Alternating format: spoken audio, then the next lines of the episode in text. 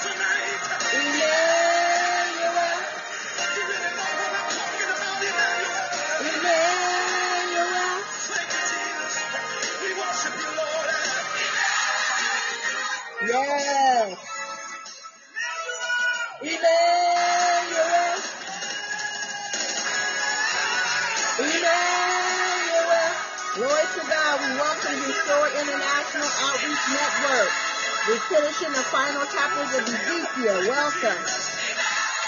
Yes. We worship you. Glory to God. We worship you. Hallelujah. We worship you. Glory to God. Hallelujah. Thank you. Everybody. We worship you. Hallelujah. Come on, y'all. Hey, come on.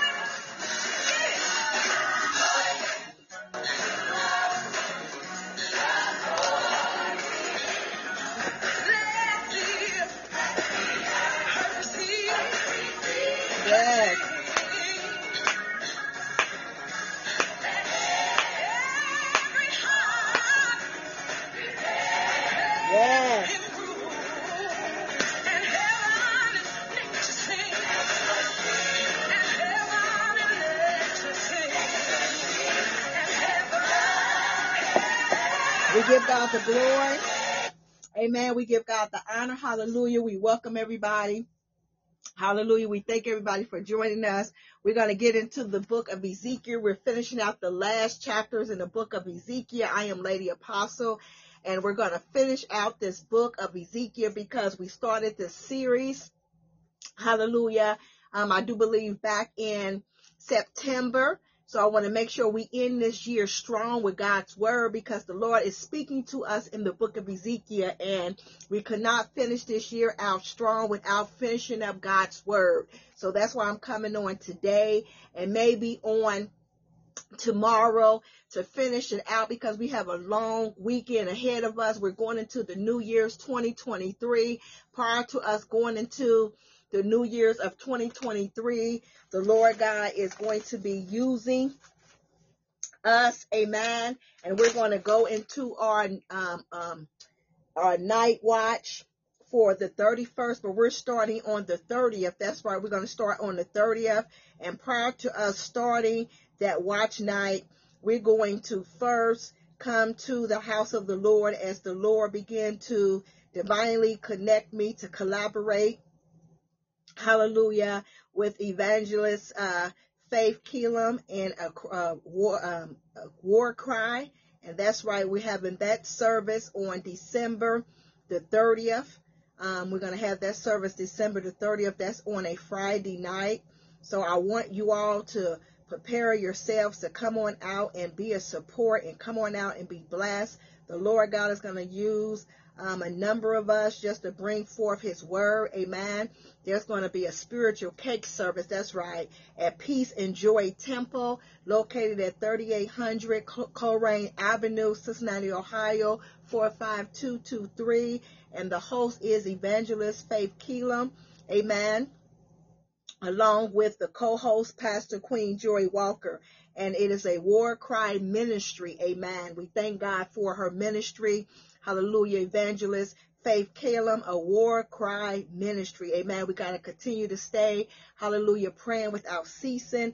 And I'm glad that the Lord God is going to include me in this special program and I'll be bringing the word on the oven. My God, my God. Now, you know that's a hot place. Amen. But as the Lord God um, persevere, persevere us to get through, hallelujah, that hallelujah that that oven that fiery furnace. Come on i look at the oven as the fiery furnace the lion dance. Come on now. Come on daniel meshach right and Abednego come on now. God is going to use some great other women of god as we come forth with the war cry ministry. So that's going to be the jump start of our Watch Night Weekend. That's right. As you can already see that we got our Watch Night Weekend. It's going to bless dwell in his presence. A New Year weekend gathering, which starting on December the 30th, right there at the program starting at 7 p.m. And then at 12 midnight, we're going to come back. That's right to SOAR International Outreach Network located at 1115 Hicks Boulevard. That is Fairfield, Ohio. Amen. 45014. And we're going to dwell in his presence. That means that we're going to stay in the presence of God in the church. That's right. From Friday all the way to Sunday. Amen. And then we'll have our Sunday morning service, but we're going to come into the new year in his presence through prayer and fasting, his prophetic word, and the Lord God just moving according to how he's going to move. So you may have a service at your church on watch night Saturday, but we'll be in here Friday midnight. So you're welcome to come, come on and let's dwell in his presence. A new year weekend gathering. Let's arise and shine. The book of Isaiah 660 is our theme scripture where we're standing on for 2023. So Friday, Saturday, and Sunday. Friday starting at 12 midnight, hallelujah, to 12 noon. We'll be praying, we'll be fasting, laying in his presence, calling forth his name in the name of Jesus. And Saturday from 3 p.m. to 3 a.m. where we'll start off with God's prophetic word. We're going to his declaration of hour of decree and dec- declaration word, the spoken living word of God. And then we'll go into our New Year's Eve service of prayer and fasting all the way through midnight, all the way over to 3 a.m. And then we'll come back on Sunday morning and celebrate the new year I'm at 9 a.m. to 10:45, hallelujah, a.m. So we're going to be in the logos, the word of God, praying and fasting our communion. Come on out and join us. It is going to be a new year weekend gathering. Let's arise and shine and let's dwell in his presence. And I know that this is going to be an epic, hallelujah, um, um, just day. Hallelujah. I know that the presence of God is already here and you're going to receive whatever it is that you're going to receive going into 2020, 23, decree and declare because we've been praying, we've been fasting. We're going to also pray without ceasing. We're going to continue to pray. God going to show us how to not only get into his presence and dwell there, but how to stay there. So when we decree and declare his name, things will begin to happen. Miracles will begin to work and his word be, begin to come alive in our life. So I'm so excited about everything that is going on. Hallelujah. May God bless you and may God bless you. Hallelujah. And let's go ahead and just worship for a couple of minutes and then we're going to go into the study. Hallelujah of the word of God. I know Plain that the Lord. God Your is shifting can't scale on our atmosphere, our atmosphere. Amen. So even as God is shifting our atmosphere, let him shift your atmosphere wherever you are. Get into a place where you can just not only hear God's word right now, but you can also feel his presence because the Lord God is about to speak to us as I decrease and the Spirit of the Lord increase to speak through his servant of God as he releases word through the book of Ezekiel. May God bless you. In Jesus' name.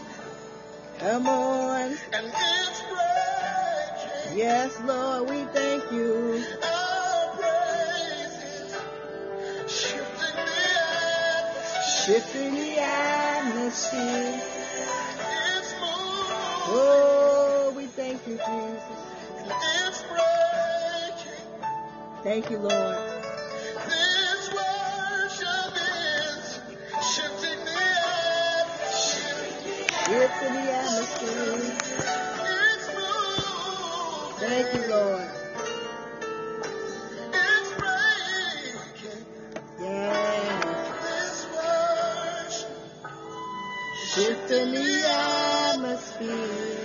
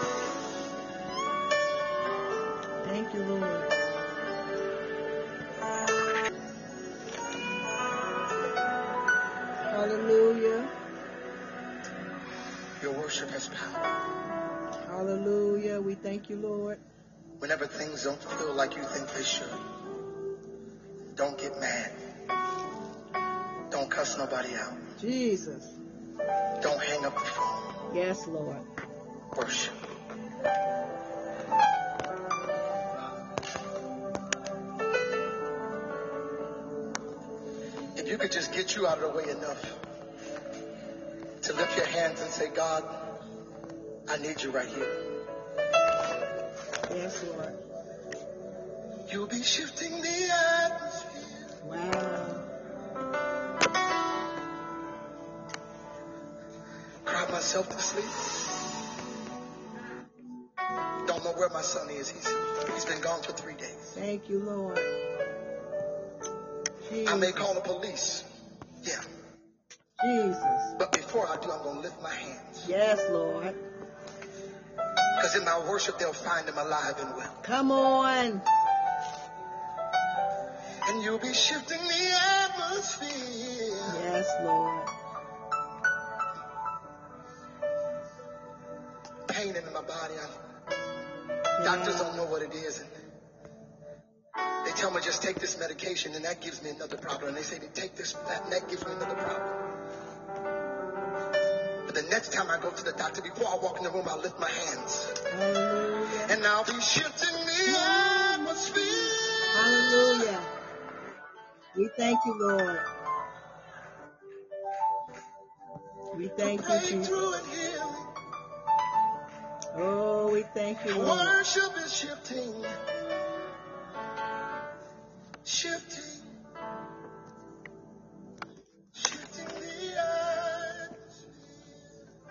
Glory to God. Hallelujah. We thank the Lord. The Lord God continues to shift the atmosphere. Amen. Hallelujah. So let's just go ahead and listen to one more song and then we'll go into the word of God. Amen. God bless you. Hallelujah. And let's just go before the throne, hallelujah, of God.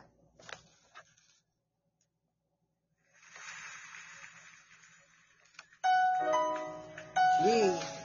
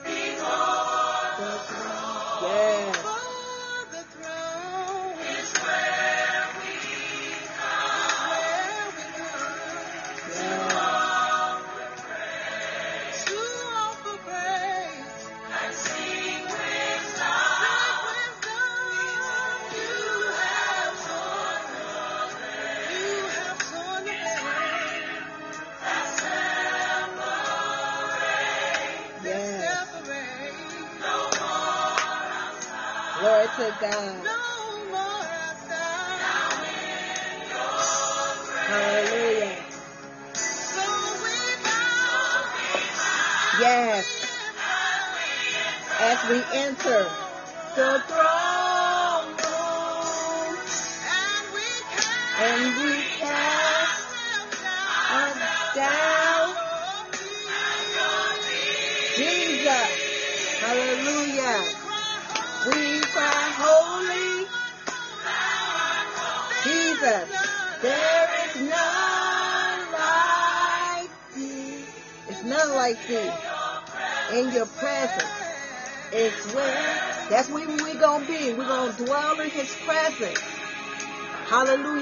Into 2023.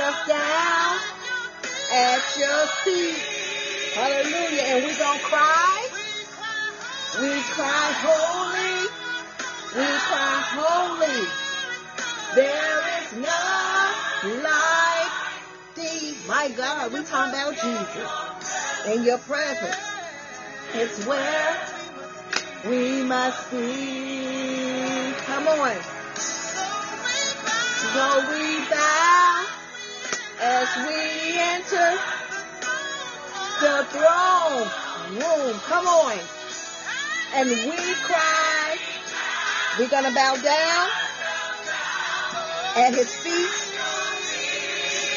And we're going to cry, holy, holy, holy. Oh, holy. Oh, we're going to call. There's none like thee. Come on, glory. In his presence. We're going to dwell in his presence coming into 2023, my God. And while we're in 2023, we're going to still dwell. And whatever we decree and declare, it's going to be ours. Why? Because we're going to stay in his presence. Hallelujah. We're not just going to come in there when we want something. We're not just going to come in there when we need something. We're going to stay in his presence. See, the more you stay in his presence, when you call unto him, heaven just open. Heavens will just open above you, your family, whoever you call on for. It's going to happen for them on your behalf. Hallelujah. In your presence. Hallelujah. My God, my God. It ain't just about being just spiritual and so holy and no, it's a difference. When you in his presence, you're already spiritual. When you are in his presence, you're already holy. You set apart for him to use you for his glory. That means that you are not in it. You have died out to you. Your humility have arose in you, and now you're able to just stay in his presence. Thank you, Lord. Hallelujah. Amen. Hallelujah. In your presence. I want to be. Glory. Where you want to be. Where you want to be. Where you want to be. Where you want to be in 2023. Where you want to be. Do you want to be in his presence? Or do you want to be in your own presence? Or do you want to just be in the people's presence? I want to be in his presence because when you're in his presence, he gives you favor to be in everywhere, in everybody's presence. Hallelujah. Amen. Thank you, Lord. Hallelujah. I'm so excited about his presence. Amen. Hallelujah. I'm so excited about God's presence. Amen. Hallelujah. We're going to go ahead and get into the word. Amen. I thank everybody for joining us. Amen. I thank God for your life. Amen. Hallelujah.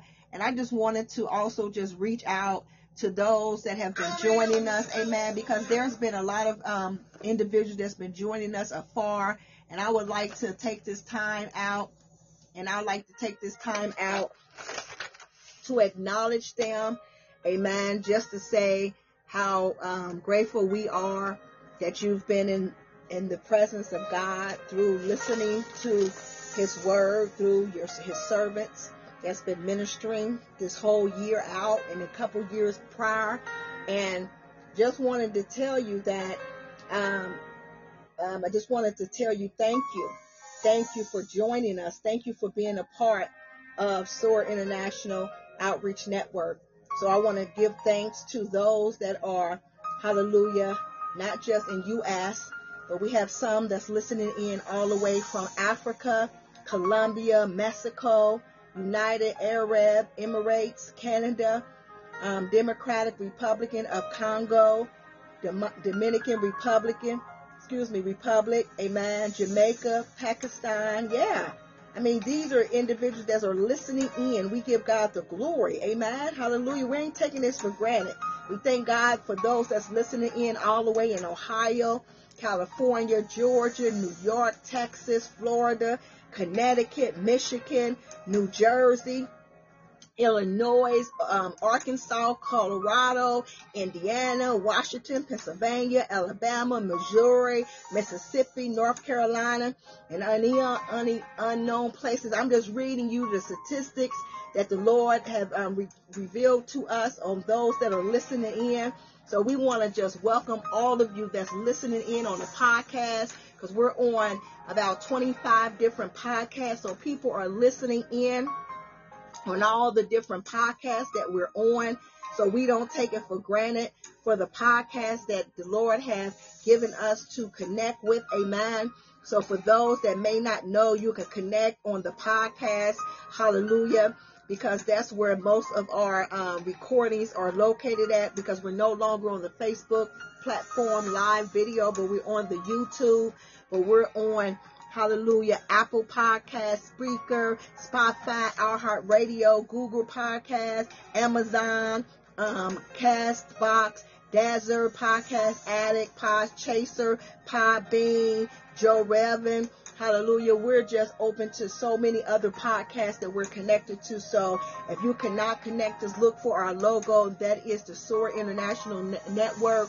You will see the colorful flag that represents the U.S. and other countries in that flag. And also you can tap into SOAR International Network or Reveal to Redeem Radio. That is our SOAR TV station. So we just thank God for you. Amen.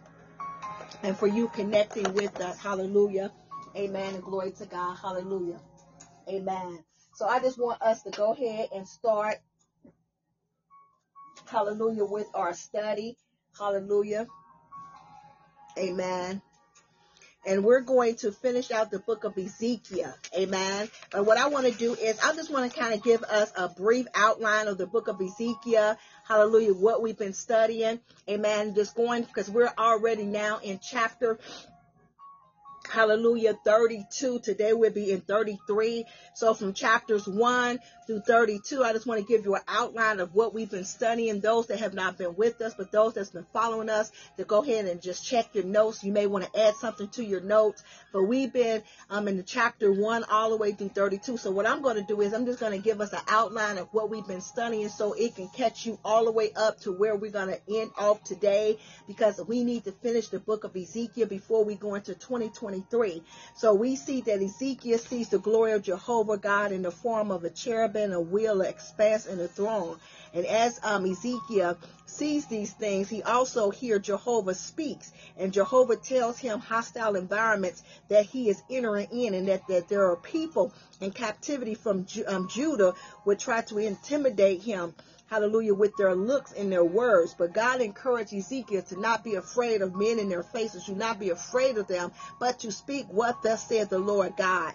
And then when you go into chapter 3, the Lord God reveals Ezekiel work he become a watchman over God's people. Amen. So the prophet is to warn both wicked and errant righteous of the sinful ways. Amen. And then the Lord instructs Ezekiel to lay on his left side, remember for that 390 days, and then on the right side for another 40 days as the Lord God continued to instruct him. He also gave him symbolic acts of a burden of both Israel and Judah's sin. But the consequence of Judah's sin were to betray in Ezekiel eating ration and unclean food.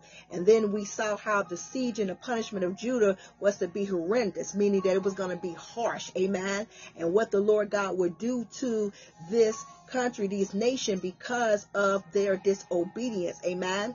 And then chapter 6 began to paint a picture of God's people aborting themselves from their sin when chapter 7 depicts justification for God's fearful judgment against his people, but they will be judged according to their ways, just like we will be judged according to our ways. So we have to make sure that our ways are done unto God and making sure that we do everything unto God right and not idolize the things of God or create idols in our life because idolatry was one of their issues. Amen. They allowed their silver and gold to overtake them, but silver and gold could not save them. Amen. Could not save them from God's anger and wrath. So when you get into the book of Ezekiel chapter 8, it began to reveal a vision that was given to Ezekiel where he began to see the abomination of Judah. But in this vision, Amen. It continued even when we went through chapter 11. God continued to show him this vision. But at the same time, God showed Ezekiel four abominations that Judah will be involved in. The first one would be idolatry. The second one would be worship of beasts. The third would be worship of Tammuz. And the priests participate in his sun worship. The same thing that is going on in our time and day right now. The spirit of idolatry is going on hallelujah, so strong, not just adultery, but the spirit of idolatry, meaning people are idolizing people and money and things instead of God. They're putting other things before the true and living God. They're making other things be their God instead of them worshiping the true and living God. They're worshiping beasts, amen, men and women and people that cannot even take them to heaven. And at the same time, they begin to participate in the sun worship. Amen. But God also showed Ezekiel the punishment of his people for this abomination. Hallelujah. Six men are to be used by God to slay utterly the old, the young, the virgin, the children, and the women. Now that was very harsh, wasn't it? But the seventh man is instructed to place a mark upon the foreheads of the faithful. Amen. So that the 60 stories would not touch them. So those that was marked, that means that it would not come upon them. Hallelujah. And so the period of God's long suffering with Judah had ended because God commands the seventh man to take burning coals from the midst of the throne and burn Judah. So now God's about to set it ablaze, hallelujah, because of their what? Disobedience. So chapter 11 reveals that the people of Judah, elders and priests and princes of people, governors, that they were corrupt. Amen. So don't always look at leaders like, hey, they're so um, untouchable or they're so spiritual. Some some of them are not. Just like these individuals, they was not. So we cannot be put our all of our trust in people. We have to really ask God to show us their hearts, to show us who they really are. Because a lot of times we can wear masks and it's really not of God. Just like these elders and these priests and these prince of people, these governors, they were so corrupt. They was wearing a mask. People thought that they were so holy that when they went behind closed doors that they were praying and they was going before the people on their behalf, going before God on behalf of the people. But in reality, they was worshiping the other son. They was worshiping sons. They was worshiping fertile gods. They was worshiping other gods. They was lighting incense up to other idols. They wasn't worshiping the true and living God. So Jehovah would no longer defer his judgment. The Lord identifies the false prophets as one who speaks from his own heart and spirit while calling his teachings inspired. You know, you got prophets and apostles, those men and women that's out there proclaiming to be this of God and that of God, and really in reality, they're not. So you have to ask God for the spirit of discernment to discern those that are really truly called by God, those that are really true prophets, those that are really true apostles, those that are really true men and women of God. Because if not, you would be deceived. God was pointing this out. Listen, there are false prophets against you. I mean, excuse me, there are false prophets among you. And they're only coming from their own heart. They're coming with their own motive for their own gain. They really don't care nothing about you.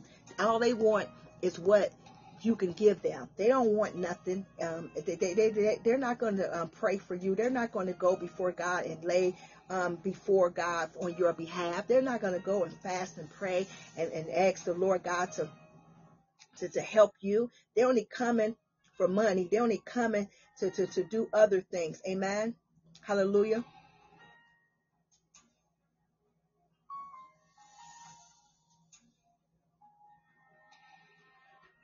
In the name of Jesus, we come against you. We come against every negative spirit that is on here. Amen.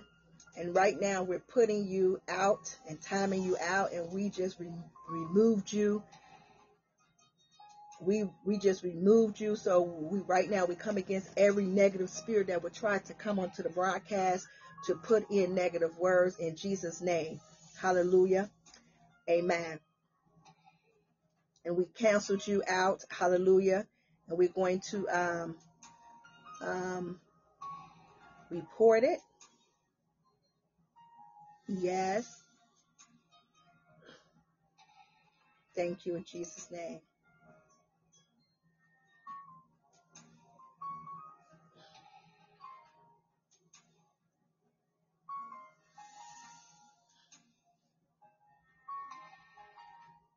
Thank you, Lord. We're going to go ahead and remove that message. We do we do apologize for any message that um, that is on there that um, just really disturbed you. Amen. Glory to God. And at the end of the day, like I said, um, these false prophets they were speaking their own hearts and they were calling on things that was not true. But the Lord God was against them. Amen.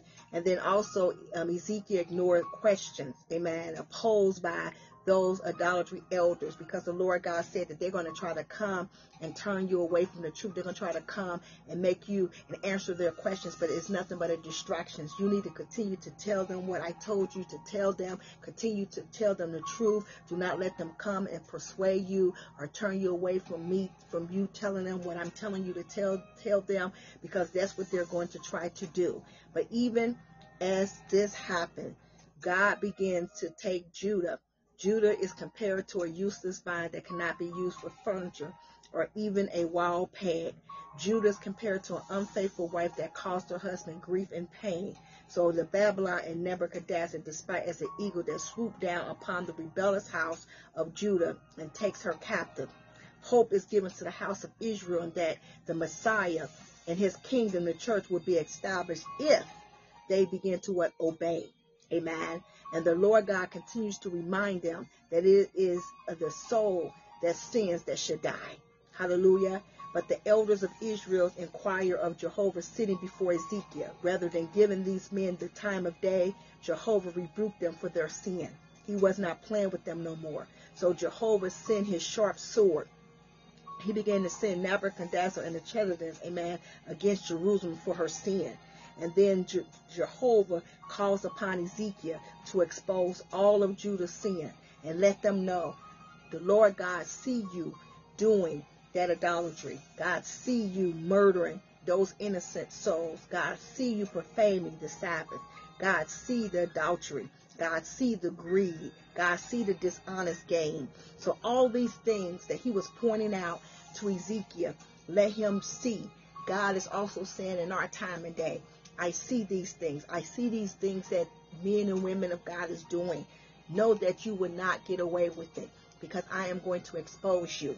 I am changing guards. I am changing things over for those that really have a heart after me.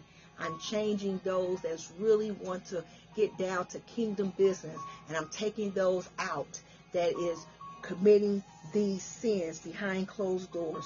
They have dishonest gains. They're greedy. They're, they, they commit adultery. They, they, they profane the Sabbath. They're murderers, not only murdering people and killing them with just objects, but they're killing them with their mouth. They're sowing discord. They're gossiping. They're trying to tear down people's character.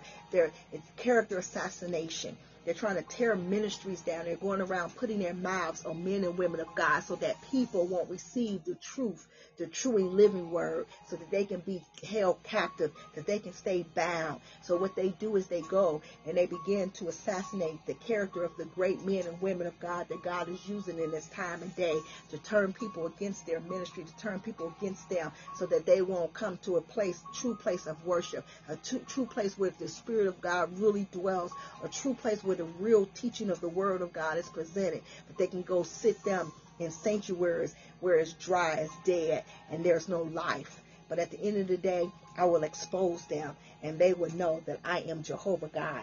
So Jehovah calls upon Ezekiel to expose their sin, just like God is calling upon us as prophets today to expose the sins of those to go before, hallelujah, on some behalf to pray.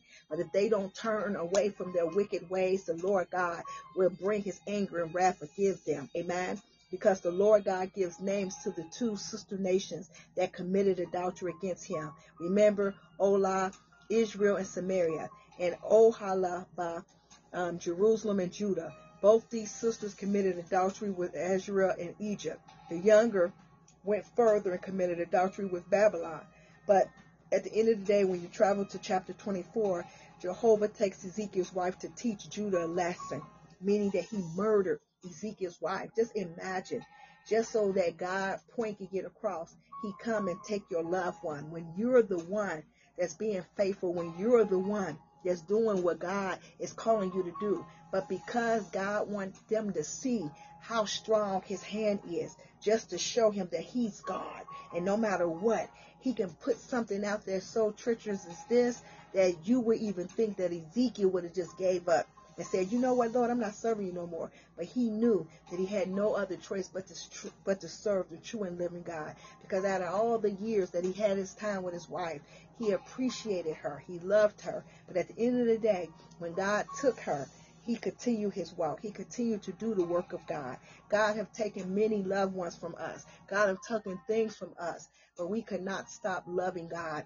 We could not stop the good fight of faith. We got to persevere through. We got to push through. We got to run through. Because at the end of the day, it's not to hurt us. It's not to get us in a place of depression or stress or even feeling like we want to commit suicide, but it's getting us into a place for greatness because God is about to use us for great things. So don't take it for granted or don't take it by chance that maybe the things that have happened to you is not always because you have sinned, but maybe God is trying to get his point across. Maybe God is trying to be heard. Maybe God is trying to get the glory in something. But at the end of the day, in this particular thing, Jehovah takes Ezekiel's wife to teach Judah a lesson. Amen. And Ezekiel is commanded not to mourn over the death of his wife. That was hard. Come on, who don't mourn over the death of who you love, who you've been with, who you only know? Some people have been with a person all their life, but then all of a sudden they're taken from them. That's all they know. That's all who they know. And then all of a sudden you're telling me I can't even mourn over them. I can't even just cry over them. No, because you got to get up and come on, let's go. Because there's work that needs to be done. Amen. So if the event symbolized the coming dread upon Judah, amen, they will lose their loved ones and their response will be Ezekiel's no mourning because they have heard the warnings and now left no excuse. God won't plan. Listen, I would take your loved ones. I would take those that you love dearly. If you don't come and be obedient unto me, you would think, wow, is that a, is that is that God? Because we doubt that God and know that God is a true and loving God. Yes, He is. But when we put God to anger, because when we continue to sin and rebel against God, God will do whatever He has to do to get our attention. And that don't mean that He's a mean and angry God. But He loves us so much, He wants us to have eternal life because what's here on earth is not eternal. It is just temporarily. Amen. He wants us to have eternal life. Eternal life is heaven. But if we continue to rebel and continue to sin here on earth, we will never make it to eternal life. So some things he sometimes he has to do what he has to do here on earth in order for us to get it right so that we can gain eternal life. Amen. And then it began to talk about the prophecies against Ammon and Moab and Edom and the Philistines to illustrate that God is God over all flesh. And then there was prophecies against Tyre and then the pride and ruin of Tyre. Amen. And then the prophecy against Egypt. Amen. And how Pharaoh defiles himself how he begins to call himself. Remember um, the river. He, he owns the river. Remember he began, his pride begins to um, overtake him. Amen. Hallelujah. His pride began to, to make him feel like he, he the one who established the river. Amen. That the river is named after him. But when truly, and we know that God created all things. Hallelujah. So he became to, to he wanted people to idolize him. Amen. So now we're going over to the book of Ezekiel, chapter 33. Amen. Hallelujah. So I hope that that summary have caught most of you up to where we are now. Amen.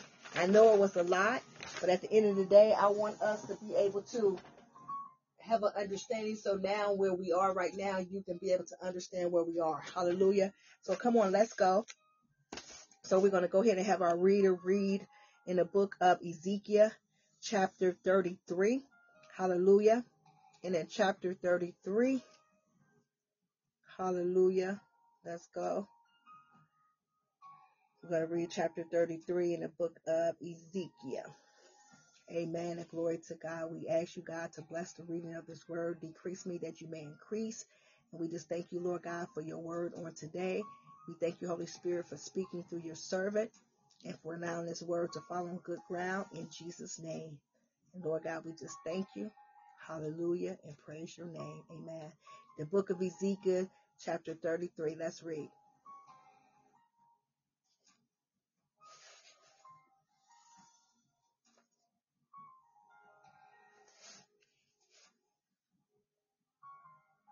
Ezekiel 33. Again the word of the Lord came unto me, saying, Son of man, speak to the children of thy people, and say unto them, when I bring the sword upon a land, if the people of the land take a man of their coasts, and set him for their watchman, if when he seeth the sword come upon the land, he blow the trumpet and warn the people, then whosoever heareth the sound of the trumpet, and taketh not warning, if the sword come and take him away, his blood shall be upon his own head. He heard the sound of the trumpet, and took not warning, his blood shall be upon him.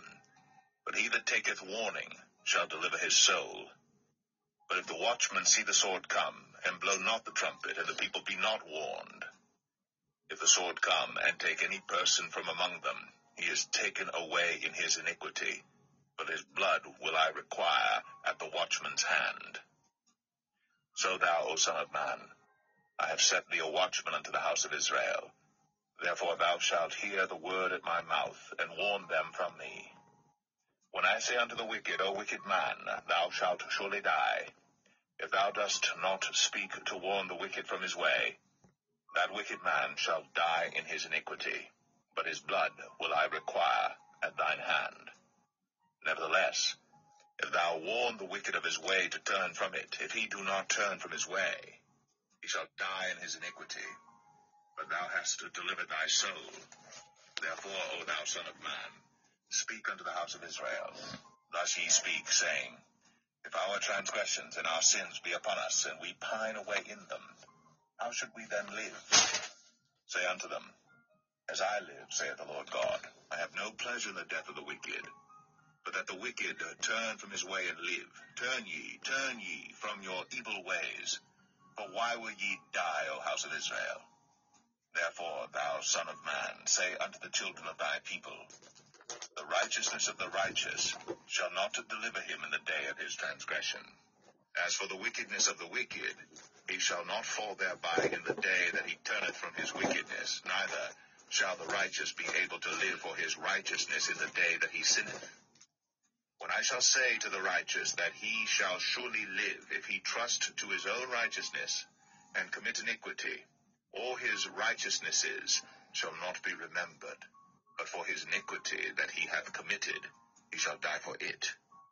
Again, when I say unto the wicked, Thou shalt surely die, if he turn from his sin and do that which is lawful and right, if the wicked restore the pledge, give again that he had robbed, walk in the statutes of life, without committing iniquity, he shall surely live, he shall not die. None of his sins that he hath committed shall be mentioned unto him. He hath done that which is lawful and right. He shall surely live.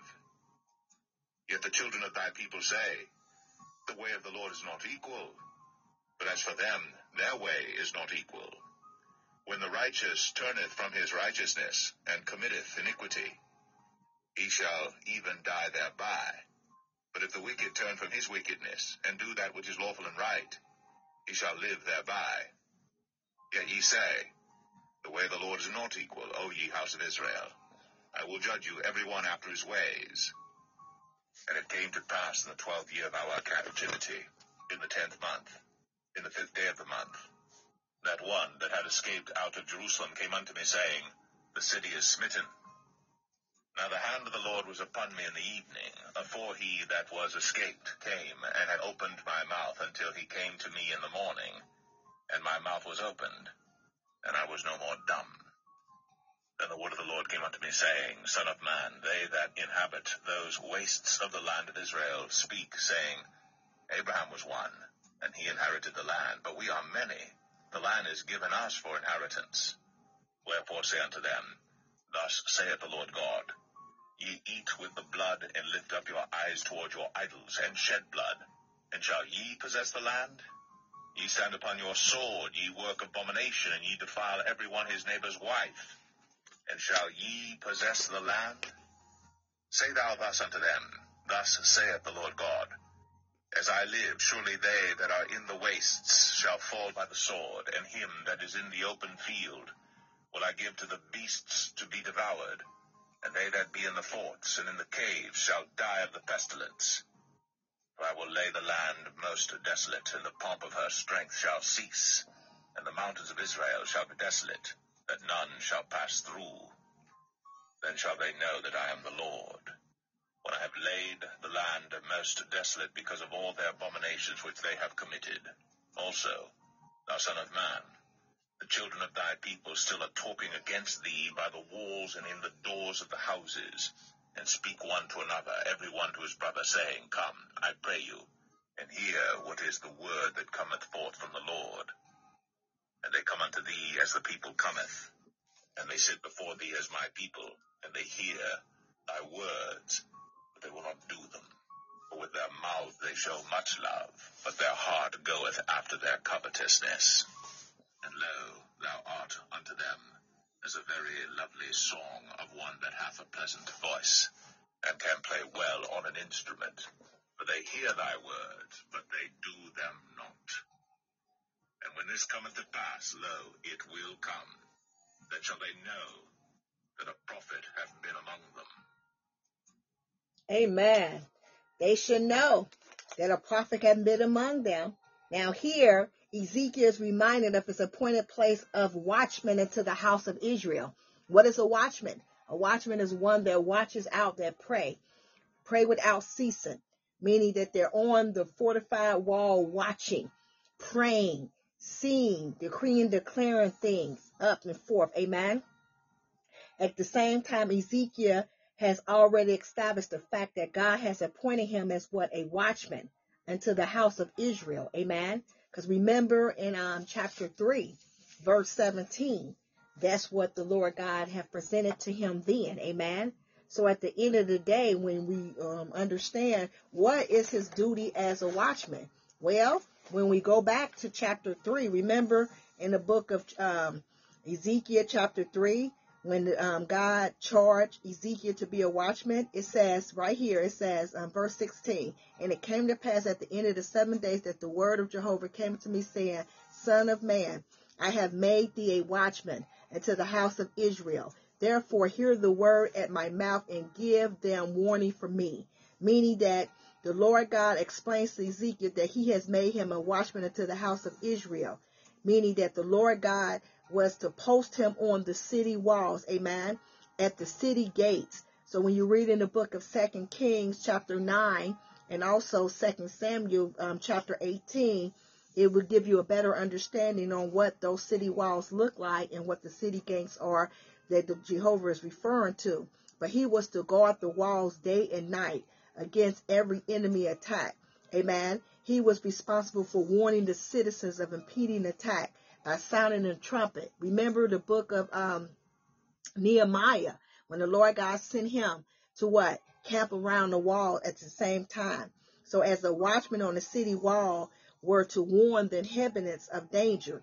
So Ezekiel had to warn them. He had to be the ones to warn the captives of Judah, amen, of their consequence of their sin as well, amen. Because at the end of the day, Ezekiel had found himself in a position to rebuke a sinful man, yet said nothing. But God will require the blood of Ezekiel to be paid. So that's why he had to make sure that when the Lord God gave him a word to say, he had to make sure that he said it. Because if not, the blood would be on his hands. Amen. That's why God explained to Ezekiel that as he does his work and indeed warns the sinner of the consequence of their sin, and the man rejects the warning, he has effect murder himself, committing spiritual suicide. But since he has told them what thus said the Lord have said, guess what? The blood is not on his hand anymore because he have what warned them and he had told them what the Lord God have said. So the Lord God have given him the ability to be a watchman, to watch, to sound the trumpet when he see of any enemy coming, anybody that will come into the camp. Amen. So the idea is that when a watchman sees danger coming to the people in the form of a sword, he begins to what blow the trumpet of warning. He does he this was his duty daily. Amen. This was something that he had to do daily. It's like a job. Amen. Like the Lord have given us a trumpet. He have given us the, the, the also that same calling to be a watchman. But we have come off the wall. We no longer watch. We are we just go and we do what we want to do. We say what we want to say.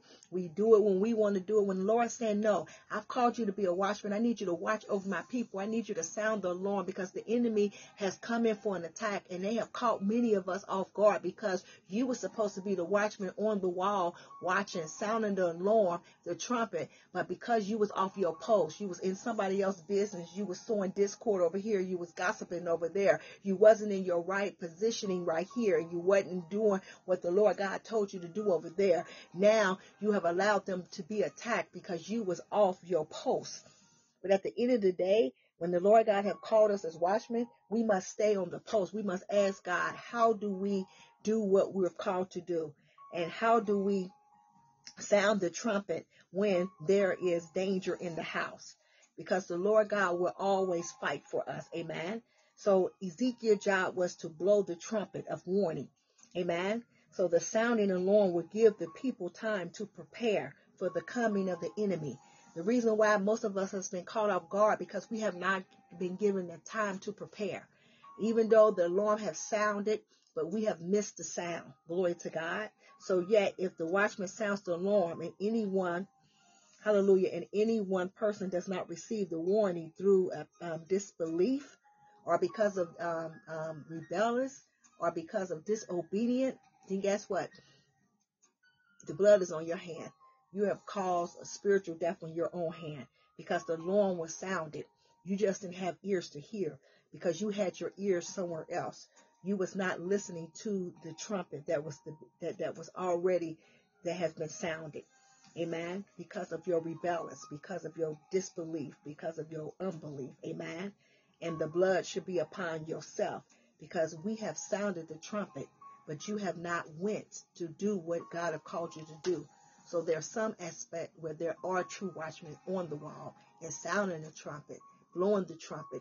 But most people is not catching the sound. They're missing the sound because they're in their own pride. They're in their own arrogance. They're in their own ways. They have come out of the vision that God have given them because now they have bigger churches. Now they have money. Now they have power, prestige. They no longer want to do what the God wants them to do. So they're hearing it somewhere else. So the trumpet has been sounded, but they're continuing to pray and saying, Lord God, you're forgetting about me. The Lord said, No, I've not forgotten about you. You're listening to a different sound. You're not hearing the sound of the trumpet that I have sounded through my watchmen. Amen. And because of that, that's why now the things that you're going through is because of your own wrongdoing, because you have missed the sound. Amen. So note the connection between blood and the soul used, hallelujah, in the verse that we just read. It, it also referred back to the book of Leviticus, chapter 17, and the book of Acts, chapter 18 and chapter 20. Amen. And again, like I said, as God have called us as watchmen, amen, we are responsible to watch out and warn against sin, worldliness, false teachers, false doctrine, amen, and, and the things that are not of God. And we are not found guilty of another man's blood. So when you know that they're doing wrong, why connect to wrong? You need to connect to those that are doing right, those that are living in truth. Don't go because of numbers. Don't go because it sounds loud over there. Go because truth is over there. Go because they're living over there. Life is over there. God is over there. The presence, the Spirit of God is with them. That's the glory is there. But don't go because of just noise. Because a lot of us have went because of noise and it's the wrong sound. Amen. So God has set Ezekiel as a spiritual watchman over the house of Israel, his people in general. God will set those over you to be a watchman, to watch over your soul, to pray you through, not to own you, not to rule you, not to control you or manipulate you. That's not a watchman sent by God. A watchman sent by God is not controlling, it's not manipulating, but they're sent by God. They care about your spiritual state. They're praying for you. They're, they're speaking life into you. Amen. But at the same time, the work of a spiritual watchman, amen, also deals with making sure that souls, amen, are being saved. Amen. At the same time, they're speaking truth. They're giving you the word of God. Amen. And they're not allowing um, your your your they're they're not allowing the things of God to be missed. Amen. Because without the things of God, without the word of God, amen, we will be nothing. Amen. And a lot of people are being put to shame. Amen. Because they're continuing their sin and disobedience. Amen. But Ezekiel's job is to shame the people of Israel, to let them know what the truth is. The truth should set us free. If you cannot take the truth, then who are you serving? Because Jesus and God is truth. Amen. Hallelujah. But we fail to turn to truth at times because we want what we want. Amen. But today, and a lot of us as believers today fail to turn a sinner back to the right path. Amen. Of life. Especially some leaders because of them probably sowing more into their ministry or doing this or doing that because they don't want them to leave. But you have to make sure that you're giving them truth. You have to make sure that you're giving them the word of God. You must make sure that you're putting that sinner back on the right path. Amen. Right in the path of God. Do not turn them away from God. Do not give them what their ears is itching for, but give them what their heart need, what their spirit need, and that is the truth. So at the end of the day, Ezekiel tasked as the watchman into the house of Israel.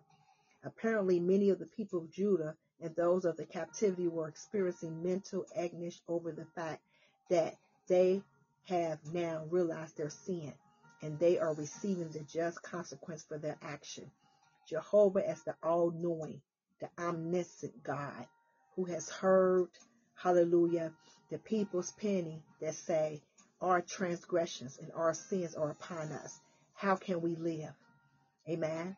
They realize now that their minds are filled, hallelujah, with doubts of having no hope and being eternally doomed because now they see that the Lord God is not playing with them.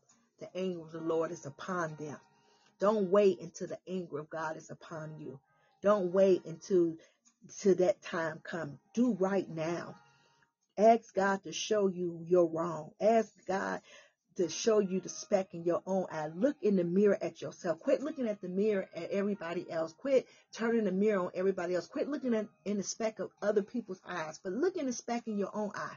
Look in your own mirror and ask God what you can do better. Ask God how you can make things better. How ask God how you can get closer to Him. Quit trying to point out every wrong in everybody else. Look at the fact of what you're doing so that God can better you.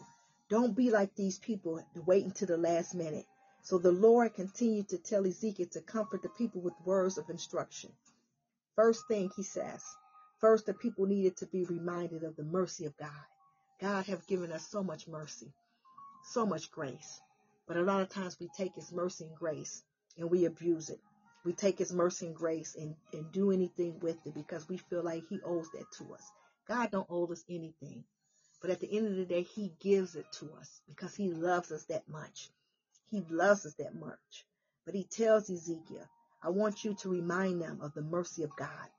God certainly has no pleasure in the death of the wicked at all.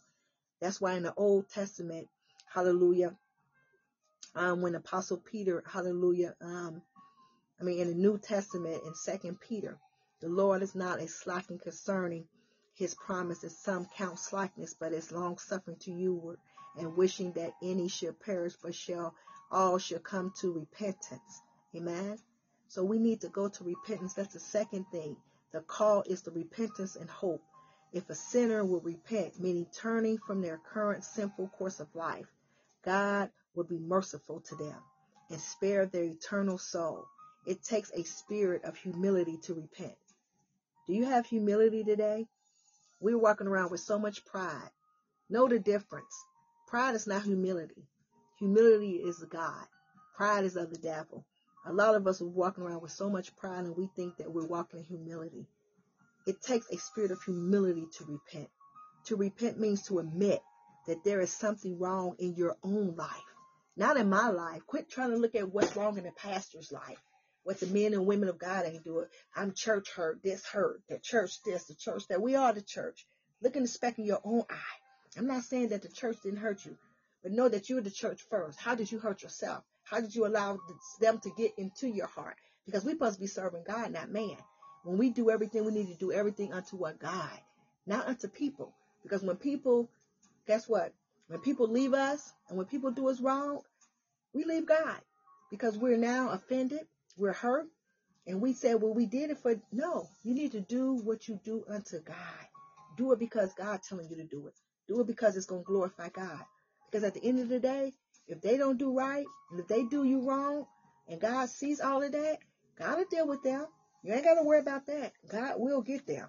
So you don't even have to try to get them because God will get them. Amen. So we need to repent. We need to learn to admit that there is something wrong in our own life and that we need to be changed. Amen. Because the word of God exposed the wrong and the sinner is left to make the decision as to change or remain in sin.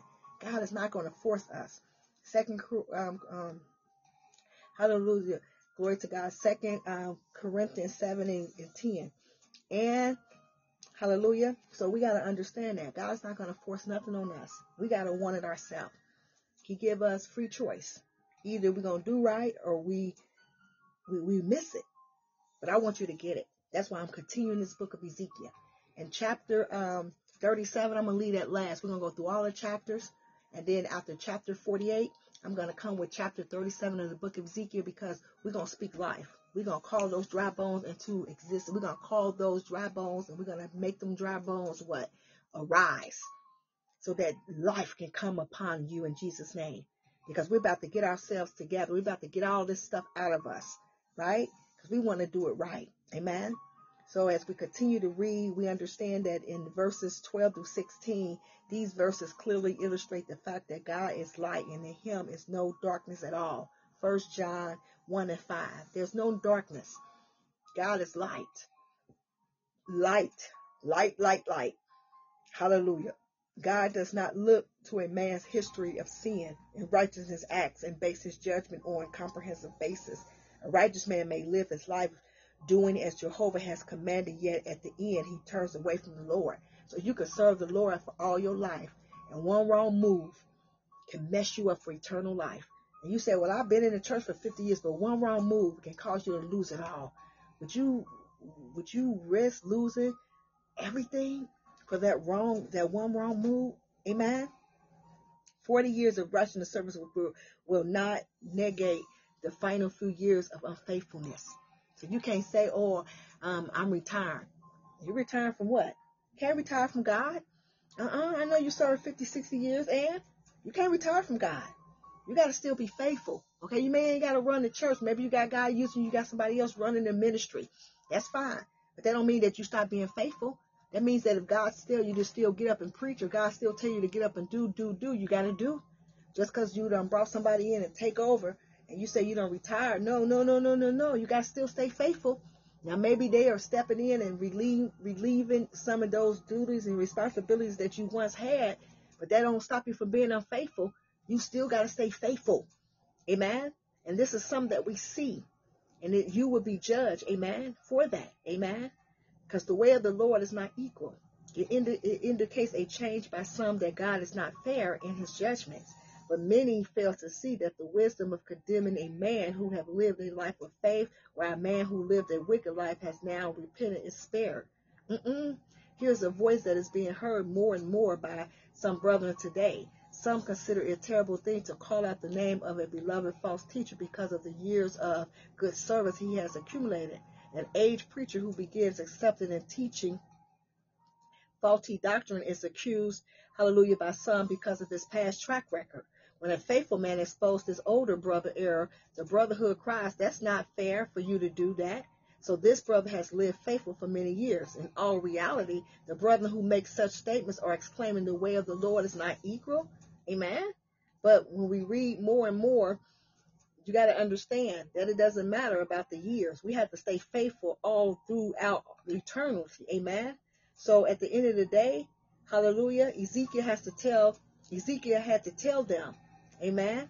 That years of service mean nothing when sin is in one's life. Amen. Just period. And note that when the unjust leave off following truth, everything that is just and righteous seems to be unjust and unfair. So the more you convict him or his beloved friends of sin, the more anger they will get. But at the end of the day, here is the fulfillment of the prophecy Judah speaks to Ezekiel.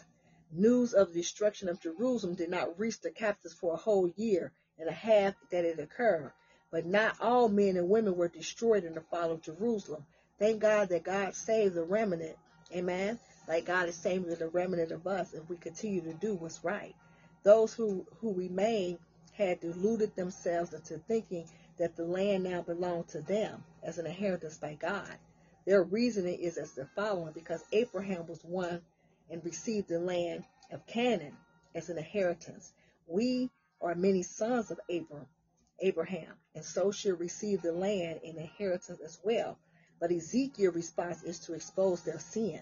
So God questioned those who remained that were guilty of eating blood, worshiping idols, guilty of murder by saying, Shall you possess the land? What have you done to deserve my blessing? We think that we deserve everything and we ain't even living right. We ain't even doing what God is telling us to do. We're so disobedient, but we expect God to bless us. They put their confidence in the sword of war and were guilty of adultery with their neighbors' wives. They that had not been destroyed in Jerusalem, the Lord would judge them according to their works. So the people's attitude towards Ezekiel begins to what? Change. Amen. So early on, the Lord warns Ezekiel of the people words and hateful looks they will give him when he preached the truth. That's what happens today. Some people ain't gonna come in your church because you preaching the truth, you teaching the truth. They want to keep living in lies. They want to keep doing what they want to do. They want to keep living in disobedience. So it's not that something is wrong with you. They just don't want to change. They just don't want truth. They just want to go to a place that's making a lot of noise but not doing nothing. Has no life, dysfunctional because they're dysfunctional. You continue to do what's right. You continue to teach the truth. And God will send those that are hungering for the truth. God will send those that want more of the truth. You just continue. Don't turn just to have numbers. Don't turn just to just to be part of everybody. God has set you apart for a reason. He set you apart to be holy and acceptable unto him. So know that people attitude is going to try to change against you. People are going to try to turn people against you. They're going to try to make people think otherwise um, um, against you. They're going to make people try to make people think that you're not a good person. That, oh, she's not of God. He's not of God. You shouldn't go there. You shouldn't do this. Only because they don't want truth and because their motive is negative. They have a motive that's of the devil. Anytime the devil have a motive, he's going to try to uproot you out of truth. He's going to try to uproot you out of a place that's bringing life, that's bringing you to a place of blessings, that's bringing you to your place of inheritance. He want to always see you bound. He want to always see you without. So he's going to keep on throwing lies. That, that's what the devil do. He is deceptive. He is deceiving. He is an accuser of the brethren. He will accuse God's brothers and sisters, men and women of God, of truth just to prove his point to be right when really he's wrong. Amen. So at the end of the day, they're going to have an attitude towards you that's not going to be all good, but that's okay. You're not there for them. Amen. Because at the end of the day, Ezekiel had forecast regarding the destruction of Jerusalem has come to pass. And as the people realized that Ezekiel's words have now come to pass, they began to have a renewed interest in him. So multitudes come to sit at the prophet's feet and hear him preach. Yet the Lord warns Ezekiel to not be deceived by their loyalty to Jehovah. See, there are people that come and act like, oh, they with you. Oh, I'm with you. But really, in reality, they're not. Amen. They're just going through right now. They they just they just they just need just somebody to pray for them. But once they get back to their wicked ways, they're going to be right back up doing what they love to do, and that's not being obedient to the things of God. So be careful from those. They're they're they're there. They're coming. They're, they're they're coming to sit at your feet like they're really learning, but really they are not. He said, "Do not be deceived by their apparent loyalty." The captors were showing much love, but their hearts go after their grain. They only wanted the money. They only wanted the two fish and five loaves that they saw you with. They only saw you with a blessed, a blessed man of God, a blessed woman of God. They knew that your prayers hit heaven and, and, and the gates of heaven opened for you when you begin to pray and decree and declare a thing, not because you so great, but because you know how to dwell in his presence. So they saw all of those attributes of your prayer life, your fasted life, you being loyal to God to try to come in. But really, in reality, they were still after their own grain like many are today. They speak swelling words of love, love, love, yet prove themselves wicked by their deeds, deeds, deeds. Amen. Ezekiel's popularity had now grown due to fulfillment of his prophecy. People came to listen to him speak as though he were, were someone putting on a concert. Some preachers today, some men and women of God today, they're only for their own popularity. And so give the people what they want. They're giving people entertainment. They're giving people just a, a word that may not even come to pass just to get people to fill up their chairs. They're bringing just prophecy that God have not even given to them because they know your address. They know what you're doing only because of the worldwide web, because of the spirit of divination. They're really not speaking what thus said the Lord God. They're walking in popularity because the people was calling their name. What would you do if the people are not calling your name? Thank God it's only God calling my name. I only want God to call my name, not people. I don't want to be deluded by popularity.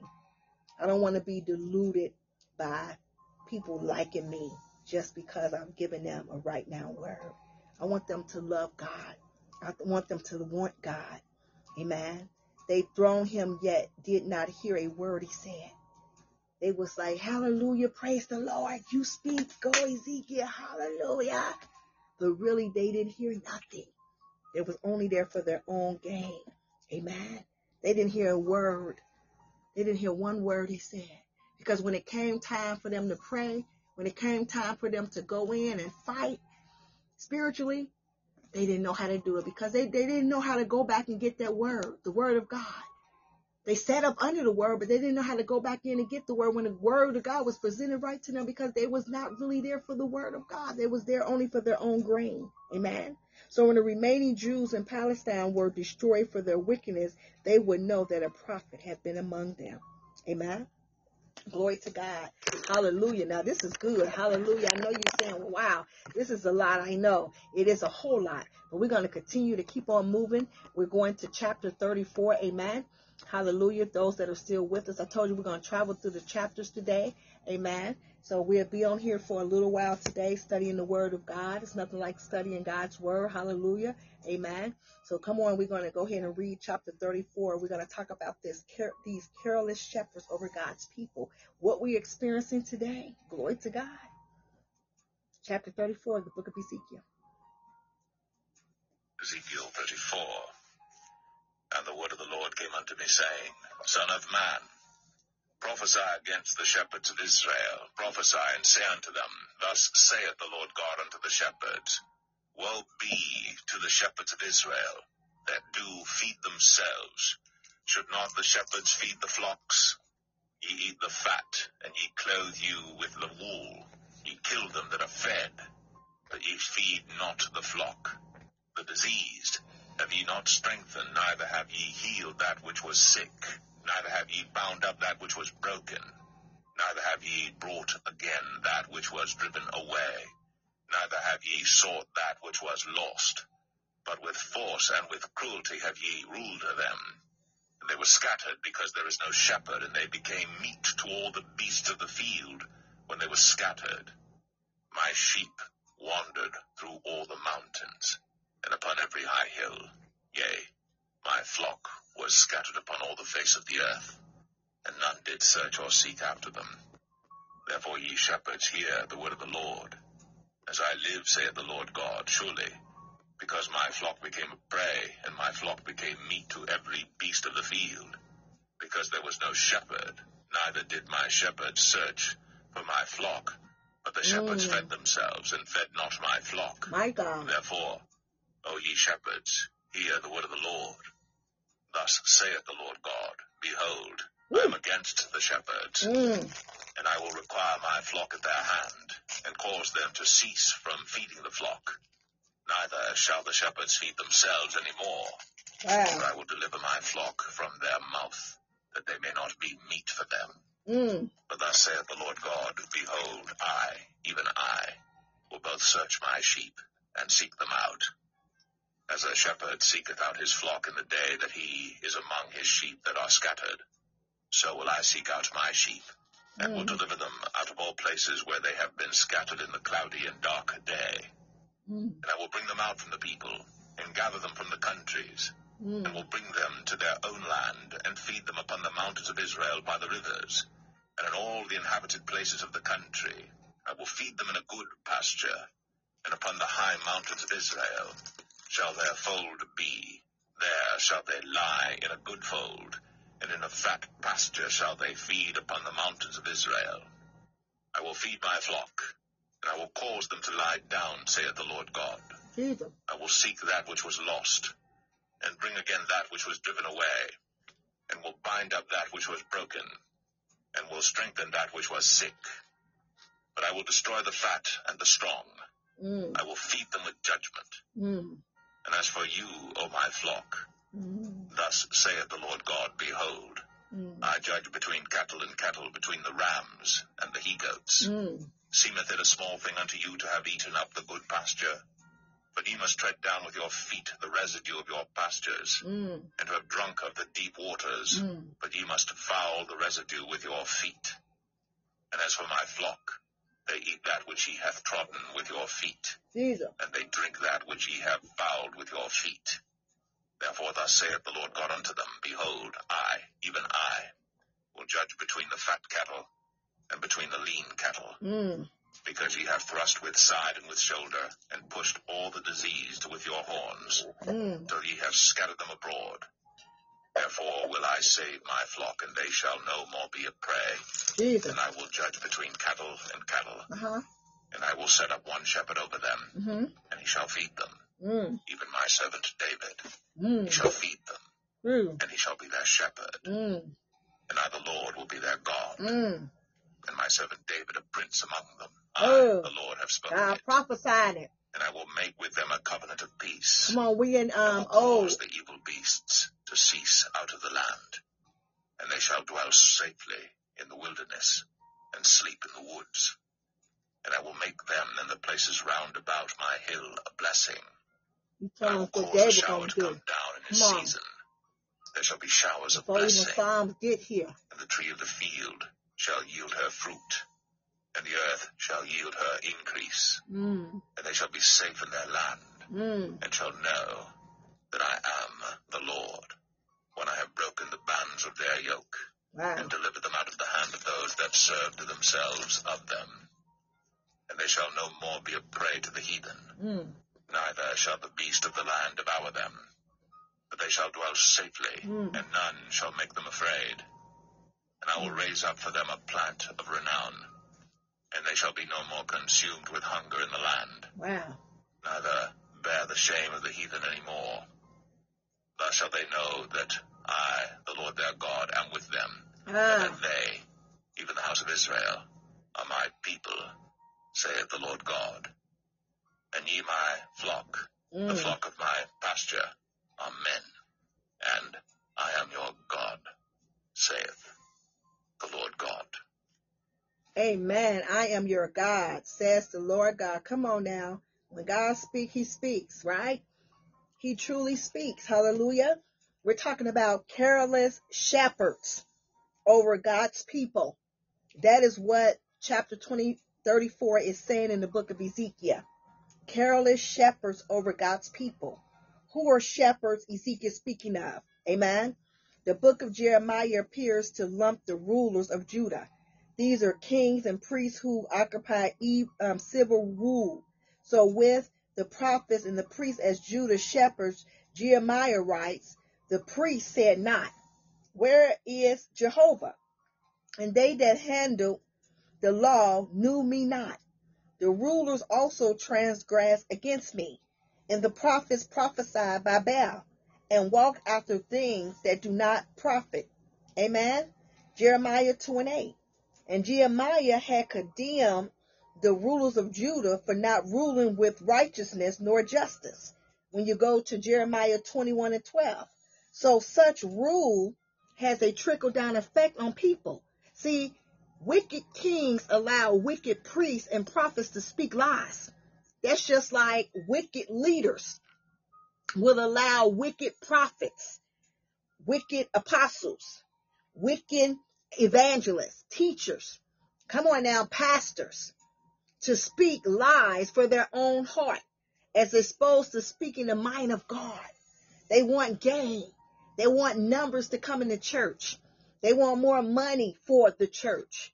They want more power and prestige for the church. So they will allow them to come and speak their own heart, but oppose the speaking the mind of God and therefore comforting the people in their own sin. When the Lord God send you to a house as a prophet of God, as a woman of God, a man of God, and tell you to speak, thus saith the Lord God, I don't care what they're offering you. I don't care if you're thinking about coming back or you want them to call your name or um, like your post. You better speak what God is saying. Don't speak what they're telling you to speak because you're trying to gain their trust and you're trying to gain their favoritism. It doesn't matter about their favoritism. It's about what God tells you to speak. You must speak because the blood is going to be on your hand. So what they don't offer you to come back. So what the people don't call your name. So what they don't like your page. So what they don't pay you. And if you go and you speak what God tell you to speak, God will take care of you. We're going because of the liking of the people. We're going because of the liking of the man and woman of that house for them to call us back again, for us to be in their clique. No, it, it doesn't work that way. When the Lord sent us to go and bring forth a word, we have to make sure that that's a word sent by God. Has to be speaking the mind of God. Therefore, not comforting people in their sin. Amen. So Ezekiel has to expose the sin of um, Zedekiah. Amen. One of the, the sins of the elders, the prophets, the priests, and the priestess, the civil rulers, and now lump them all under the term shepherds of Israel. Because all of y'all are overseeing somebody. No matter if you're a priest, no matter if you're an elder, a prophet, or whatever, you're speaking to somebody's life. You're, you're coming and dealing with somebody's spiritual state. You just giving a word. You may not even be a pastor. You may not even have a flock of your own. But when you're calling yourself a prophet or a man or woman of God and you're speaking into people's life, you're not just dealing with their mental state. You're dealing with their spiritual state, meaning it can affect them and break them either that they will live or die. So you have to be careful what you're speaking. Either it's going to bring life or it's going to bring death. Either, either, it's going to bring function or dysfunction. You got to speak what God is telling you to speak. So the shepherd, amen, is one who is responsible for feeding and caring for the sheep. So here the elders of the New Testament church are referred to what as shepherds for the work of feeding and tending to the flock so that they go not astray into danger. But now you got bishops, you got apostles, you know, those are gifts. Apostle is a gift. It's a gift by the Holy Spirit. Hallelujah. Apostle, pastor, he will give unto us what? He will give some apostles, some pastors, some evangelists, some teachers, some prophets, some, not all, but some. Those are gifts of the Spirit. The Holy Spirit gives those. Back then, these was elders. Back then, they tend to the to the to the flock. They were like shepherds. They didn't care about being a bishop. They didn't care all of that. They were to look over the flock feeding them, tending the flock so that they would not go astray into danger, meaning that they would not go astray into sin.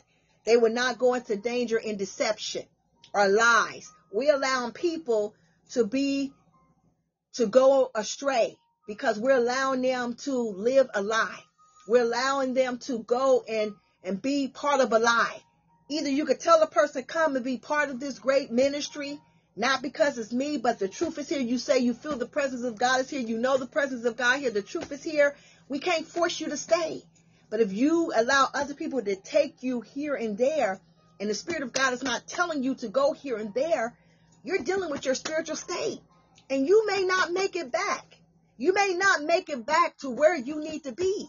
So that's why we have to be very careful in making sure that we're hearing God and we're being led by God. And as men and women of God, we got to make sure that we're taking care of people's spiritual state. Even though most people don't want it, you can't force them to drink. So you have to let them make their own decisions. All you can do is give them what you can and then just pray and ask God to do the rest. Because people going to want what they want. Most people ain't to want the truth. Most people ain't to want to be part of the truth. People want to be part of numbers. They want to be part of something. They want to belong to something. They want to belong to sound. They want to belong to music. They want to belong to just a crowd. But they don't want to belong to truth.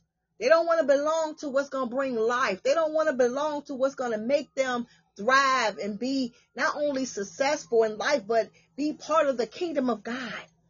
You want to be part of something? Be part of the kingdom of God. That's what we need to be part of. We want to be part of everything and everybody else but the kingdom of God. When you hear kingdom business, people don't even know what kingdom business is. We're just doing regular church business. No, we're kingdom minded. We're kingdom. We're doing kingdom business. Let the kingdom come. Let their will be done in earth as it is in heaven. It's already done. Is we're here. We don't have to wait to heaven. We're kingdom now.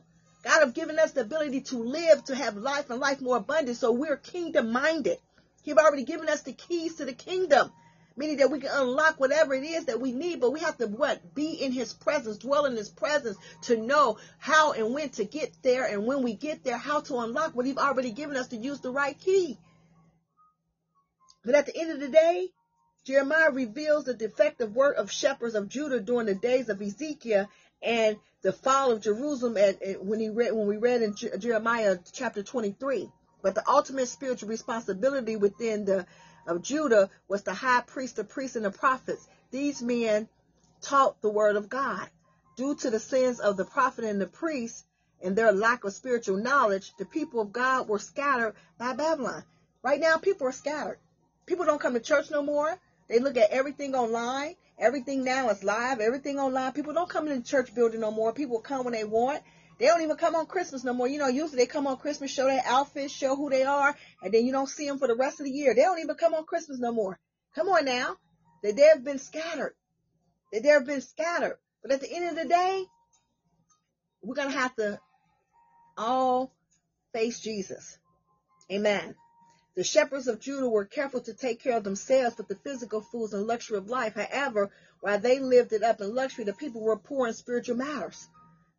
So we, you know, you got the prophets telling you, oh, this is going to happen. God's going to do this. God's going to do you that. Go ahead and sow this. Go ahead and sow that.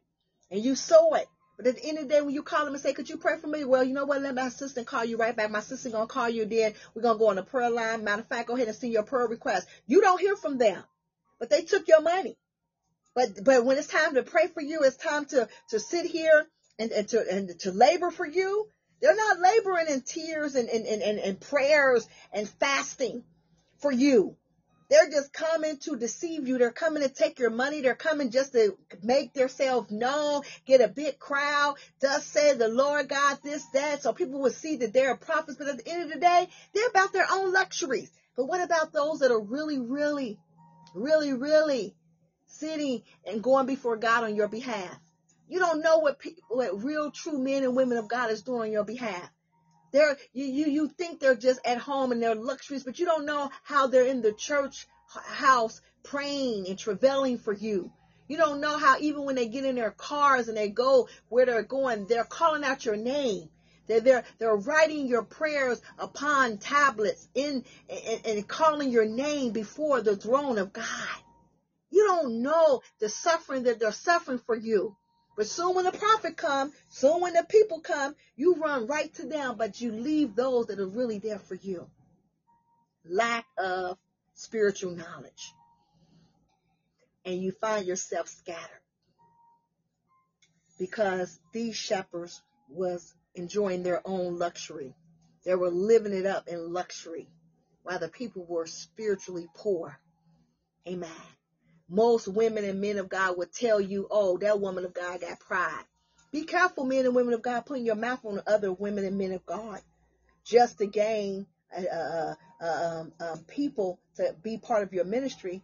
That's dangerous. That's witchcraft, and God will deal with you. Remember when they said, aha? Remember when God sent his fire against them just for them saying, aha? Aha. So be careful. Amen. Hallelujah. So the shepherds were careful. They took care of themselves. But Jeremiah said, Yea, the stork in the heavens knows your appointed times, and the turtle dove and the swallow, excuse me, the swallow and the crane observe the time of their coming, but my people know not the law of Jehovah. Jeremiah 8 and 7. So a shepherd is one who truly care for those sheep in his charge.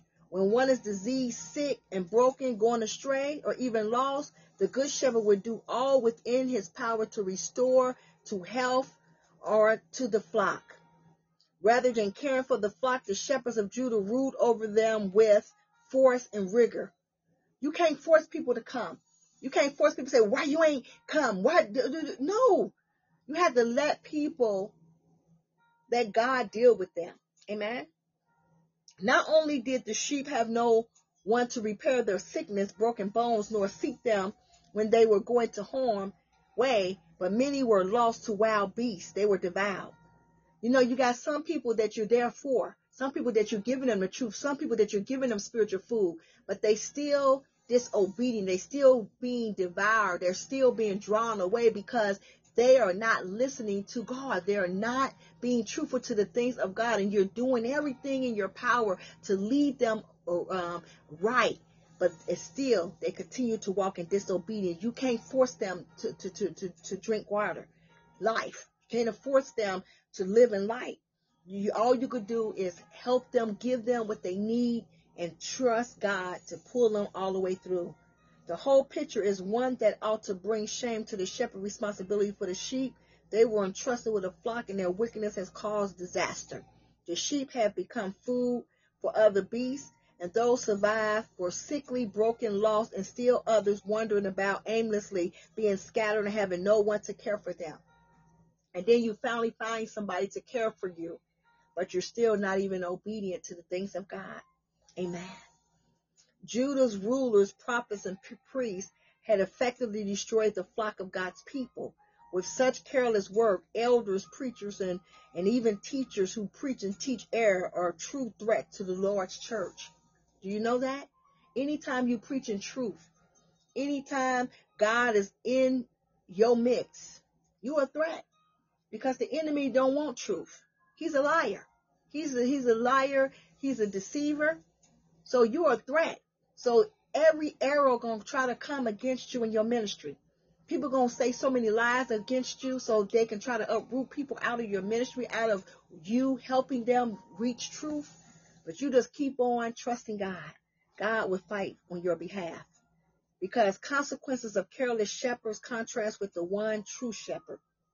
God will punish Judah's shepherd because they care not for God's people, but they fed them lies and they let them die. Amen. These shepherds of Judah would be relieved of their duties, and the blood of the lost and dead sheep would be required at their hands because they did not warn them of their wicked ways. When you know a person is doing wrong, when you know they're not living right, when you know that they need to come on back into the house of God, you just don't say nothing. You continue to let them do what they want to do. But you can't force people. See, you you you give people, you help people, you tell them, and then you continue to invite them, but you can't force a person to drink if they don't want to drink. Because the contrast between the self-seek shepherds of Judah and Jehovah is given. The shepherds of Judah would let God's people, meaning the flock of sheep, wander away, not even searching the lost out. They would let them die of disease and broken limbs because there was no true care for sheep. See, Jehovah God is represented as the true caring shepherd. Amen. Jehovah will seek for those sheep that are his. The Lord will bring them home from their wandering. He will feed them and they will be filled. The Lord will mend their wounds and make them strong. Amen. But here we even know Isaiah had foretold of the church of Christ with the law going forth from the mountain of Jehovah's house, where God will teach us of his ways. God will teach those of his ways, those that are willing to listen. In the book of Isaiah, chapter 2, verse 2. Amen. But Jehovah's judgment will be against those sheep that have fattened themselves at expense of the poor and weak. The rich have carelessly taken of the harvest, leaving nothing for the poor. They have trodden the waters of the river, getting what they need, and leaving the muddied water to the poor and needy. A picture of selflessness continues. These shepherds and fat sheep only care for their own benefit.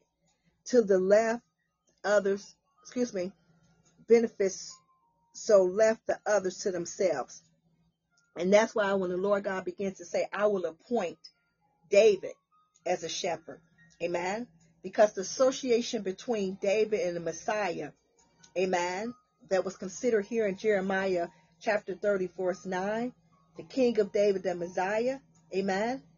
Just like Jeremiah writes, Behold, the days come, said Jehovah, that I will raise unto David a righteous branch, and he shall reign as king and deal wisely, and shall execute judges, excuse me, justice and righteousness in the land in his days. And Judah shall be saved, and Israel shall dwell safely. And this is name whereby he shall be called Jehovah, our righteousness. Amen. So the unity between Jehovah God and David the servant this will show the unity. So no longer will the shepherd of God's people act in opposition to God's will, but now the two will be in a perfect unison. So in the day in which Jehovah will serve as the shepherd of the sheep, he will make a covenant with the people. So the thought is that his covenant promise through the seed of Abraham will be fulfilled in Jesus Christ and his laws. So when Christ came into the world, he preached the gospel of the kingdom of God, God's covenant. Matthew 4 and 23. The gospel will have the power to set all men free from the bondage of sin. John 8 and 31. And the fulfillment of the covenant promise that God gave to Abraham in Genesis 12 and 1 will involve showers of blessings to those who will be recognized as the Lord's true sheep. They will receive the forgiveness of sin. So I pray that you become the Lord God's true sheep so that you can truly receive the forgiveness of your sin. Amen. So we're going to conclude chapters 35 and 36 together because Ezekiel has already given the judgment of Edom. Amen. When we read in chapter 25, because the Edomites was the descendants of Esau, the twin brother of Jacob, and Edom was a nation filled with pride and arrogance. Amen. In the book of Psalms 137 and 7, it reveals the fact that Edom rejoiced as did Ammon over the fall of Judah. Remember when I said those that even say aha to maybe what God is doing to you, God will deal with them. So just because God is dealing with us, don't give another person to say aha because God will deal with them as well. So throughout the scriptures, the name of Edom is used as a representative of all of Jehovah's enemy. Amen. And Edom will be brought down off her high horse of pride by Jehovah God.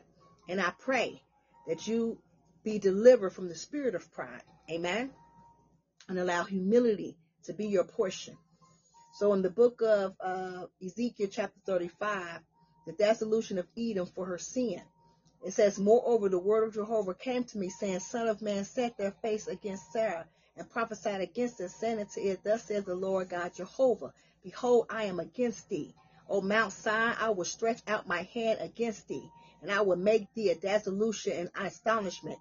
So as Mount Zion stands as a monument representing Israel to Mount Seir represents Edom. Mount Seir is generally identified with the modern Jebel Shiri, a range of mountains east of Araba, stretching from the north to the south within peaks rising at 5,000 feet.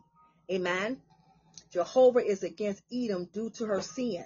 And then the Bible reads, I will lay thou city waste, and thou shalt be desolate, and thou shalt know that I am Jehovah, because they has a, a perpetual enmity that has given over the children of Israel to the power of the sword in the time of their calamity, in the time of iniquity of the end. Therefore I live, said the Lord Jehovah. I will prepare thee unto the blood, and blood shall pursue thee, since they have not hated blood. Therefore blood shall pursue thee.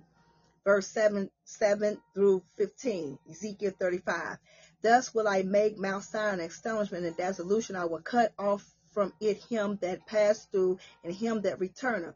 I will fill its mountain with its slain in their hills and in the valleys, and all of the watercourses shall they fall, and that are slain with the sword. I will make thee a perpetual um, and the city shall be inhabited, and you shall know that I am Jehovah, because thou hast said, These two nations and these two countries shall be mine, and we will possess it, whereas Jehovah was there. Therefore, as I live with the Lord Jehovah, I will do according to thy anger, and according hallelujah, to thy anger, hallelujah, and according to their envy, which they have showed out of their hatred against them. And I will make myself known among them when I shall judge thee, and they shall know that I, Jehovah, heard all the relevance which thou hast spoken against the mountains of Israel, saying, They are laid desolate, they are given us to devour.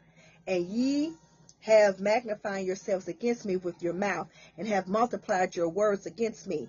I have heard it. Thus saith the Lord Jehovah, when the whole earth rejoice, I will make thee desolate, and thou did rejoice over the inheritance of the house of Israel, because it was desolate. So will I do unto thee. Thou shalt be desolate, O Mount Seir, and all Edom, and even all of it, and they shall know that I am Jehovah. So right here, the reason Jehovah is against Edom and plans to destroy her city is due to her what? Being a perpetual enmity and given over the children of Israel to the power of the sword in the time of their calamity. Amen. Just like the Philistines. Amen.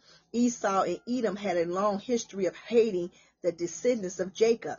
When you read in Numbers chapter 20 in Amos 1, hallelujah, the um, Edomites are guilty of slaying the weakened inhabitants of Judah after the Chaldeans have besieged and raided, uh, weakened the nation.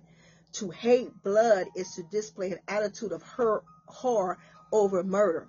And Edom apparently had no problem taking others' life if it meant benefiting them. The punishment for sin of Edom was that God will pursue them with the same lack of hatred over blood as they have shown towards Judah in the time of their calamity. Amen. So Esau had rejoiced um, to see Judah fall because they thought they would benefit from it. The Lord reveals to them that they will all be destroyed for their lack of respect, reverence, and humanity towards the fallen. So be careful how you put your mouth on other people that is falling or who have failed because sometimes we miss it, but it does not give us the right to talk about them because they were destroyed for the lack of respect, reverence, and humility towards the fallen. If anything, we supposed to what? Pray for our brethren. Ask God to forgive them. Help lift them back to where God needs to use them. And Edom has said, Israel and Judah are now destroyed, so belong to me for possession. We feel like now it's our turn. Oh, now we're going to be known because they have fallen. The devil is a liar. Because the omniscience of God, when Jehovah's judgment falls against Edom for their words against Israel and Judah, they will know that I, Jehovah, have heard all their reverence. So Edom had a reviled the name of Judah, excuse me, of Jehovah God by magnifying their words against him. And Edom has ever, excuse me, has ever represented a non-spiritual mind class of people that began with Esau despising his birthright and marrying Canaanite woman at the disobedience of his father Isaac and grandfather Abraham. So the nation as a whole was no different to speak words against Jehovah God as though, come on now, he were no density of power whatsoever is indeed folly. Amen. So now for the third time, Jehovah reveals to Edom that when they fall, they will certainly know that he alone is God. So traveling over to the last chapter, 36, Israel has borne her punishment and shall now be restored in hope. Verses 1 through 15. Amen. Although Son of Man prophesying to the mountains of Israel and saying, Ye mountains of Israel, hear the word of Jehovah, said the Lord Jehovah, because the enemy have said against you, Aha, aha, and the ancient high places are ours possession. Therefore prophesy and say, Thus says the Lord Jehovah, because even because they have made you desolate and swallowed you up on every side, that you may be a possession unto the residue of the nation. Amen. And you are taken up to the lips of talkers and the evil report of the people. Glory to God. And so for those that are listening to us on our podcast, it's going to cut us off here. So we have um, done um, chapter um, 35, amen, in there and then we will come back on, hallelujah, on tomorrow and, and start with chapter, hallelujah, 38. But we're going to finish out 36. Remember, we're going to skip 37. We're going to do 37 on the last day on Thursday. So we're going to finish up 36 as the chapter 35 dealt with prophecy against Mount Sinai.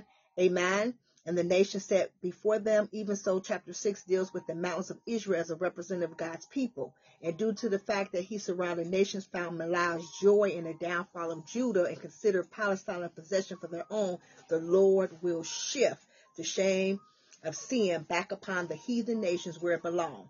Hallelujah. So now Jehovah tell his people that the surrounding nations that have practiced the same sinful conduct as Judah will now bear their own shame for their sin. So Jehovah God is truly the God of all flesh. So Jehovah restores Israel for his name's sake. So I need for you to read on your own chapter 36 and we'll come back and sum it up on tomorrow. So chapter 36 verses 1 hallelujah through 30 um through 38 amen Hallelujah. That's right. And God is going to be speaking to you there. Amen. Because Jehovah blessings will come to his people that his name may be restored to greatness in the eyes of his nation. And meanwhile, Jehovah demands that Israel exercise shame and develop a sense of hatred for the sin that they have committed. Amen.